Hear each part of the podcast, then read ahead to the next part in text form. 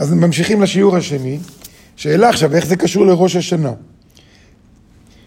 אז מדברים, מדברים על זה שכשאני מושך אור, זה אור גולמי. זה כמו שאני מושך חשמל. חשמל זה אנרגיה, אבל לא מגולט. אף אחד לא רואה אנרגיה, ואם אני רוצה לגעת באנרגיה, בלי חסדים. מה עושה חסדים? אם זה עובר דרך מנורה.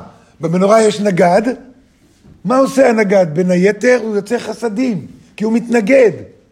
אבל אם זה רק אני מושך, רק מושך, אז, אז זה חושך, או אני סובל. לכן חשמל חי, אי אפשר לעשות איתו כלום בלי חסדים. כלומר, בלי שיעבור דרך איזה כוח התנגדות מסוים. כל מכשיר חשמלי יש לו נגד, והוא יוצר חסדים. בחיים זה אותו דבר. בחיים שלנו זה בדיוק אותו דבר. לכן בחלל החיצון הוא מלא אור של שמש, מלא קרני שמש, והוא, והוא חשוך. למה? אין מה שיחזיר אור, אין מה שיתנגד, אין מה שיגלה את האור. בחיים שלנו זה אותו דבר. בחיים זה אותו דבר. דין זה קו שמאל, זה משיכה של אור, בלי פילטר, בלי חסדים, אוקיי? בלי זעיר אנפין מעורב, רק הנוקבה, רק הנוקבה זה רצון לקבל, המלכות זה רצון לקבל. אין זעיר אנפין, בזעיר אנפין החסדים יותר פעילים, הזעיר אנפין לא מעורב. יש שתי דרכים שהכלי יכול לצאת מהדין, או מחושך. Okay? אוקיי? אחד זה להכניס חסדים, והשני זה לצמצם את כמות האור. זה שתי האופציות. יש יותר מדי? תצמצם.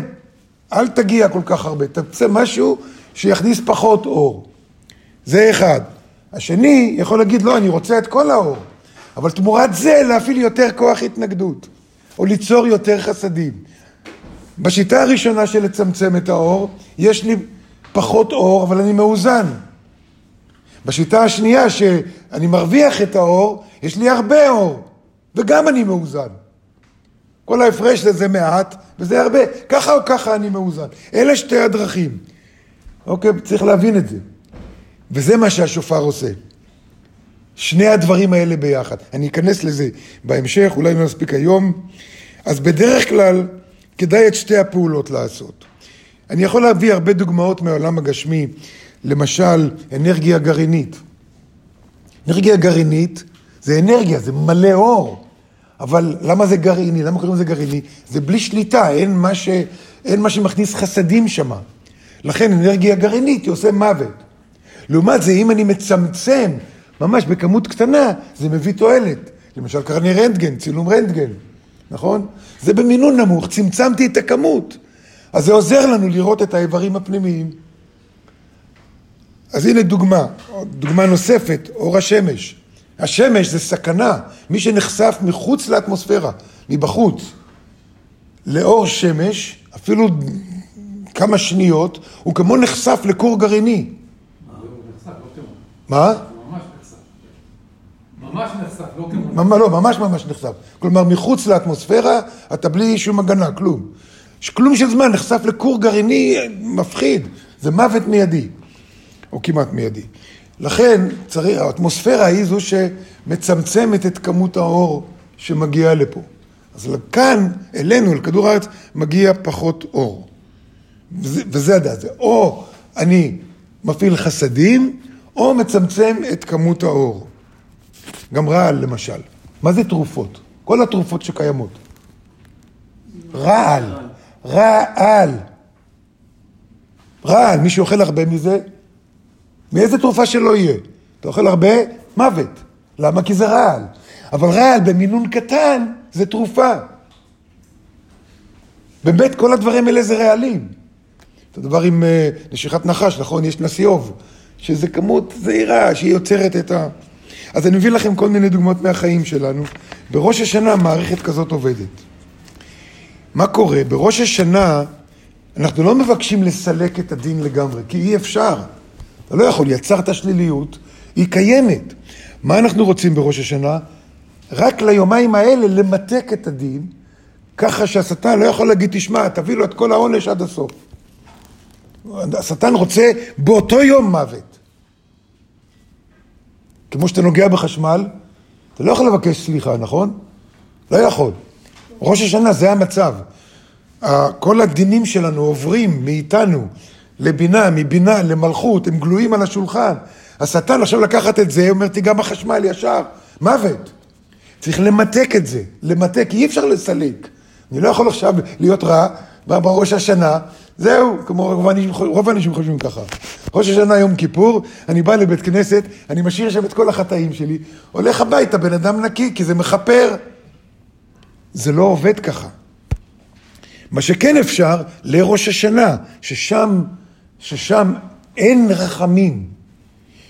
ובשיעורים הבאים נדבר, מה זאת אומרת אין רחמים? אני אומר אין רחמים. קל להגיד את זה. אבל תזכרו שבקבלה, כל מה שמלמדים, צריך להיות לזה גם הסבר הגיוני, איך התהליך הזה עובד. זה לא סתם מישהו המציא את זה. המציאו, ראש השנה אין רחמים. זה מה שאגב כל השנים חשבתי. הרבה שנים חשבתי. בשנה, שנתיים האחרונות, אני מתחיל לקלוט שזה לא ככה אומרים, או ככה זה. יש מבנה של היקום שגורם לזה. יש משהו שגורם לזה. לא יהיה לנו זמן להיכנס לזה כרגע, אבל אנחנו בשיעורים הבאים ניכנס לזה כדי להבין את זה.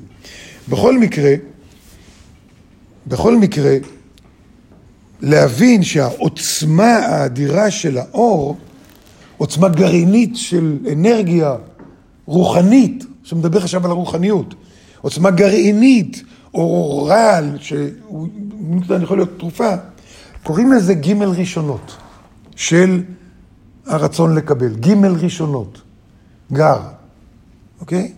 קוראים לזה ג' ראשונות.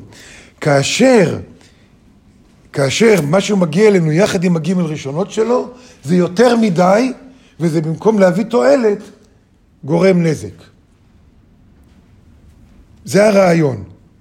ולכן, בהרבה פעמים אנחנו נראה כתוב בזוהר, והרבה שלה כותב את זה בהמון מקומות, וזה וזה מסלק את הגימל ראשונות של הדבר, מה שזה לא יהיה. מה זה אומר מסלק את הגימל ראשונות? זה אומר מוציא את העוצמה הבלתי נשלטת, את הבלתי נשלט, את המעל לקוחות שלנו, לא מבחינת כמות, אלא מבחינת העוצמה הפנימית שלו. זה נקרא גימל ראשונות.